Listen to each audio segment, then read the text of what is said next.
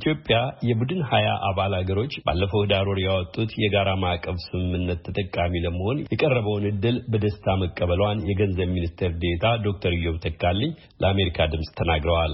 በኢትዮጵያ ውሳኔ ባለፈው አርብ ብዥታ ፈጥሮ የነበረው ያሉት የኢትዮጵያ ዩሮ ቦንድ ግዢ ገበያም መንግስት ፍላጎቱን ከገለጠ በኋላ ባለፉት ሁለት ቀናት መረጋጋቱን አስታውቀዋል።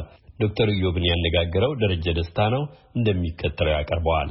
ኢትዮጵያ በ2014 መበደሪያ የሆናት ዘንድ ለሸጠችው የአንድ ቢሊዮን ዶላር ቦንድ በየዓመቱ ከ62 ሚሊዮን ዶላር በላይ ወለድ ትከፍልበታለች። የኢትዮጵያ ዩሮ እና አንዳንዶቹም ዘንድ ዶላር ቦንድ እየተባለ ተፈራርቆ የሚጠራው ቦንድ የሚገዙት ዓለም አቀፍ ኢንቨስተሮች ኢትዮጵያ ሰሞኑን ብድርና ዕዳዎቿን እንደገና ለማገላበጥና ለመመርመር አቅዳለች የሚለውን ወሬ መናፈሱን ሰምተው መደናገጣቸው ሲዘገብ ሰንብቷል። የወሬው ምንጭ የኢትዮጵያ መንግስት ኮቪድ-19 ያሳደረበትን ጫና ለመቋቋምና ኢኮኖሚውን ማሻሻያ ለመደገፍ የቡድን ሀያ አባል አገራት ባለፈው ዓመት ህዳር ያወጡትን የጋራ ማዕቀፍ ለመጠቀም ፍላጎት ማሳየቱ መሆኑም ተነስቷል። የገንዘብ ሚኒስትር ደኤታው ዶክተር ኢዮብ ተካልኝ ለአሜሪካ ድምጽ ራዲዮ እንደተናገሩት ኢትዮጵያ አጠቃላይ የእድገት አቅም ጋር በተያያዘ መልክ ከዓለም አቀፍ የፋይናንስ ገበያው እንደየ አስፈላጊነቱ ተጨማሪ ሀብት ማሰባሰብ የሚያስችላትን መንገድና አማራጭ ሁሉ ከመጠቀም ወደኋላ እንደማትል ይናገራሉ። በዚህ ረገድ በቅድሚያ የቡድን ሀያ አባላት የፋይናንስ ምንጮችን በማመቻቸትም ሆነ የዕዳ ሸክምን በማቅለል በኩል ስለዘረጉት የተለያዩ እድሎች አጀማመር እንደሚከተለው ያስረዳሉ። ቡድን ሀያ አባል ሀገራት ባለፈው ዓመት ከኮሚሽን ጋር ተገናኝተው ለታዳጊ ሀገሮች ዕዳ ከመክፈል ይልቅ ትንሽ እረፍት አግኝተው ኮቪድን በመከላከል በሌሎች ማህበራዊ ጉዳዮች ላይ invest እንዲያደርጉ የዕዳ ክፍያ ማቆም moratoria የምንለው ዕዳ የሚከፈልበትን ጊዜ የእፎይታ ጊዜ ሰጥቶ ነበር። ከዚህ በኋላ እንደገና አራዝሞታል።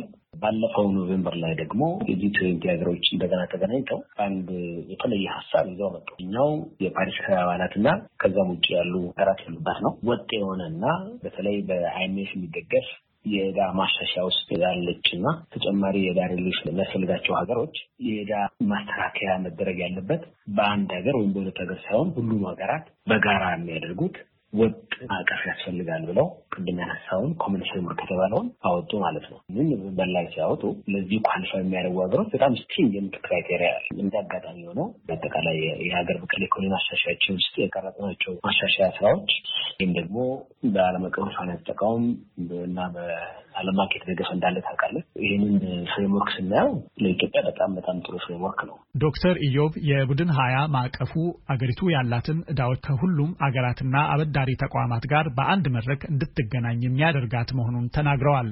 ይህ እድል ለብዙዎቹ አገራት የማይደርስ መሆኑን ገልጸው ለዚህ እድል ከታጩ አገሮችም ውስጥ ኢትዮጵያና ምናልባትም ዛምቢያ ብቻ እንዳሉበት በመገናኛ ብዙኃን መጠቀሱም በዚህ የተነሳ መሆኑን አስታውቀዋል። በገንዘብ በኩል ጥያቄ ሲቀርብ ይህንን እድል seize እያየ ነው ዛሬም አንዳንድ ሪፖርቶች ላይ እንዳየኸው ኢትዮጵያ opportunistic ሆና ይህንን እድል ጠቀመች ያለች ሀገር ነች የሚል ነገር ያነሳሉ።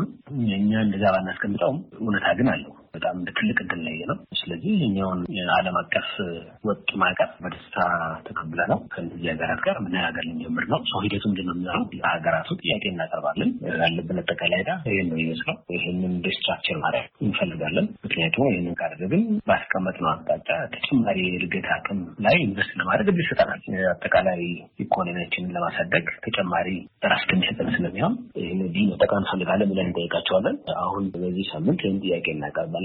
ይህንን የኢትዮጵያ ጥያቄና ውሳኔ ተከትሎ ባለፈው አርብ ብዥታ ፈጥሮ የነበረው የኢትዮጵያ ዩሮ ቦንድ ግዥም መንግስት ፍላጎቱን ከገለጸ በኋላ ባለፉት ሁለት ቀናት ገበያው መረጋጋቱን ገልጸው ስጋቱም ከምን እንደመነጨ አስረድተዋል። ከዚያ ጋር ተገናኝቶ ግን ይሄ ወጥ framework እንደ ሀገራት ብቻ ሳይሆን framework ኡ ሲሰራ የግሉንም ሴክተር ይጨምራል የምትል አረፍተ ነገር አለች። እሷን ስለሚያውቁ እና ሚሊዮን ቦንድ አለ እዛ ዩሮ ቦንድ ላይ invest ያደረጉ የትር ተዋናዮች ኢትዮጵያ መንግስት ዕዳውን አልከፍም ይህንን ቦንዱ ሊተው ነው default ሊያደርግ ነው የሚል ስጋት ፈጥሮባቸው ባለፈው ዓርብ ትንሽ ግርታ ነበር። ይህን ያጣራ የፕሬስ መግለጫ አወጣን። እኛ ይህንን አዲሱን ማዕቀፍ መጠቀም እንፈልጋለን።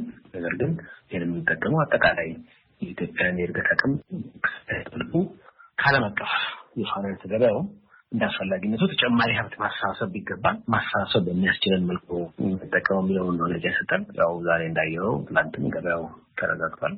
ግን ለኢትዮጵያ እንደ ትልቅ ድል ነው ይህንን የምናየው። ተሳክቶልን በትልቁ restructuring ማድረግ ከቻልን ተጨማሪ ሀብት አገኘን ማለት ነው invest ለማድረግ ኢኮኖሚ ላይ። ባለፈው ሳምንት የኢትዮጵያ የሚኒስትሮች ምክር ቤት ባካሄደው ዘጠና አምስተኛ መደበኛ ስብሰባ ከዓመታት በፊት ተጀምረው በነበሩት አብዛኞቹ ሜጋ ፕሮጀክቶች ስም ከአገር ውስጥና ከውጭ ሀገር በብድር የተወሰዱትን ገንዘብ የፕሮጀክቶቹ ባለቤት የሆኑት የመንግስት ድርጅቶች መክፈል አልቻሉም የሚል መግለጫ አውጥቶ ነበር። ምክር ቤቱ በመግለጫው ይህ አገሪቱ ለገጠማት የኢኮኖሚ ስብራት አንድ ክፍል መሆኑን ጠቅሶ የዕዳ ጫናቸውን ለማቃለል ተወያይቶ የውሳኔ ሀሳቦችን ማስቀመጡን ገልጿል። ስለ ውሳኔዎቹ ምንነት እንዲነግሩን የጠየቅናቸው የኢትዮጵያ ገንዘብ ሚኒስትር ደኤታ ዶክተር ኢዮብ ተካልኝ የሚቀጥለውን ማብራሪያ ሰጥተውናል። ሚኒስትሮች ምክር ቤት ምንድን ነው የወሰነው?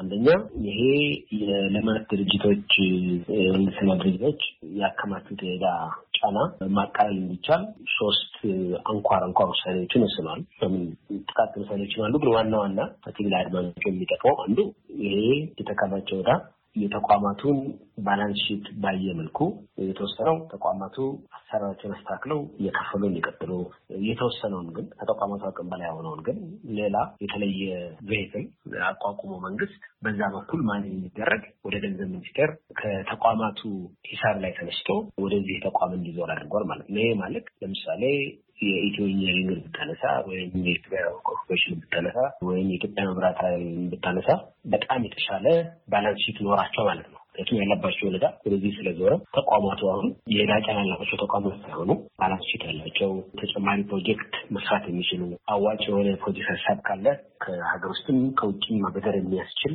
የተሻለ ሰራዊቱ ተቋማት ሆነዋል። ሁለተኛው የውሳኔ አካል እነዚህ ተቋማት በጣም ጥልቅ የማሻሻያ ስራ ውስጥ እንዲገቡ ነው የወሰነው። ለእያንዳንዱ ተቋም ገንዘብ ሚኒስቴር የሚያወጣው KPI መስፈርት ይወጣላቸዋል። ተቋማቱ የተለያዩ ማሻሻያ ስራዎችን የሚሰሩ ሆነ በየዓመቱ የሚሰጣቸውን ማሻሻያ ስራ ይሰራሉ። ለምሳሌ አንዳንዶቹ ተጨማሪ ትርፋማ መሆን አለባቸው። አንዳንዶቹ አዳዲስ የቢዝነስ አሰራር introduce ማድረግ አለባቸው። ስኳር ኩባንያ ለምሳሌ የጀመራቸውን ፕሮጀክቶች መጨረስ፣ ወደ ግል የሚዞሩ ወደ ግል የማዞር የኢትዮጵያ መብራት ኃይል አስፈላጊ የሆኑ የአሰራር ማሻሻያዎችን ማድረግ፣ corporate governance ኡን ማሻሻል የመሳሰሉ መፈጠን ያለባቸውን KPI አስቀምጦላቸዋል። ሶስተኛ ውሳኔ የሚቋቋሙ አዲሱ ተቋም የተቋማቱን ዕዳ መውሰድ ብቻ ሳይሆን የተሻለ ዋጋ ሊያወጡ የሚችሉ የተቋማቱ ሀብቶች ካሉ ውጤታማ ወደሆነ ስራ ላይ መዋል እንዲችል እንዲያስተዳደር ኃላፊነት ሰጥቶታል ማለት ነው። በጥቅሉ ተነሳው እነዚህን ሶስት አንኳር አንኳር ውሳኔ ድርጅቶቹ ስላለባቸው የአገር ውስጥና የውጭ ሀገር ዕዳ ተጠይቀውም የሚከተለውን ምላሽ ሰጥተዋል። ተቋማቱ ያለባቸውን አጠቃላይ ዕዳው በየጊዜው የዕዳ ሰነድ ስለምናወጣ ዝርዝሩ የታወቀ ነው። ግን ለአድማጩ ግልጽ እንዲሆን በመቶኛ ብታስቀምጠው ለምሳሌ አጠቃላይ ኢትዮጵያ ያለባት ዕዳ የኢትዮጵያን አጠቃላይ ሀገራዊ ገቢ ስልሳ በመቶ አይሆንም። በነገራችን ላይ ገበያውንም ትንሽ ያስገረመው ዩሮ ኢትዮጵያ በጣም ትልቅ የመበደር አቅም ያላት ነች። ለምንድን ነው ይህንን common framework መረጣችሁ ብለው ግራ አልጠበቁም። ብዙዎቹ እና ትንሽ ራቴዎቹ የ GDP ያቸውን መቶ ሀያ መቶ ሰላሳ percent የደረሱ አሉ። ዛምቢያ እነ ጋናንም ብታይ እና ኢትዮጵያ ከአቅሙ አንጻር ዕዳዋ ትንሽ ነው። ግን ያ በጣም stringent የሆነ የ macro management እንዲኖረን ስለምንፈልግ በተለይ የውጭ ንግዱ ባልጨመርበት ሁኔታ ዕዳ ጫናው እና የውጭ ንግድ ያላቸው ንጽጽር አሁንም አሳሳቢ ነው። በዚህ ምክንያት ነው ባለፉት ዓመታት ዓለም አቀፉ የገንዘብ ተቋም ኢትዮጵያን ከፍተኛ ዕዳ ያለባቸው ብሎ ያስቀመጠው እንጂ ከሀገራዊ ድርሻ አንጻር ዕዳችን አሁንም አነስተኛ ነው። ከመክፈል አቅም አንጻር ነው፣ ከኤክስፖርት አንጻር አገናኝቶ ነው ከፍተኛ ዕዳ ያለባቸው ሀገር የሚለው ውስጥ ያስቀመጡ። አምስት መቶ ሰባ ያለው ምንድን ነው? የመንግስት የልማት ድርጅቶች አሁን ካለባቸው አጠቃላይ ዕዳ ውስጥ በራሳቸው immediately መክፈል የማይችሉትን ነው የለየ ነው። በጥቅሉ ወደ ሁለት መቶ ሀምሳ ቢሊዮን አካባቢ የሚሆን ተቋማቱ ራሳቸው ይከፍላሉ። መቶ ሰባውን ግን አሁን ባላቸው አቅም መክፈል አሁን ይክፈሉ ካለን መክፈል ስለማይችሉ በአንድ በኩል የባንኩ በተለይ የልማት ባንክ የኢትዮጵያ ንግድ ባንክን ትልቅ አጣጥሚ ይከታሉ። በሌላ በኩል ደግሞ ከውጭ የተበደርነውን ዕዳ በአግባቡ እንዳንከፍልና የኢትዮጵያ overall ዕዳ rating ጉዳት ውስጥ እንዲገባ ያደርጋሉ። በዚህ ምክንያት ካላቸው ዕዳ ውስጥ ዋና ዋናዎቹ ተቋማት የኢትዮጵያ መብራት ኃይል፣ የኢትዮጵያ ባቡር ኮርፖሬሽን፣ የድሮ ሜቴክ አሁን ኢትዮ ኢንጂነሪንግ የሚባለው እና የኢትዮጵያ ስኳር ድርጅት ናቸው። የአንበሳውን ድርሻ የሚይዙት ዋናው ትልቁ ኢትዮጵያ መብራት የለው ልክ እነዚህ ተቋማት ውስጥ አምስት መቶ ሰባውን ቀጥታ አዲስ ተቋቋመው ላማክ ወደ ተባለው ድርጅት አዙረነዋል ማለት ነው። ያ ነው የ council። የኢትዮጵያ ገንዘብ ሚኒስትር ደኤታ ዶክተር ኢዮብ ተካልኝ አመሰግናለሁ። ለአሜሪካ ድምጽ ራዲዮ ደረጀ ደስታ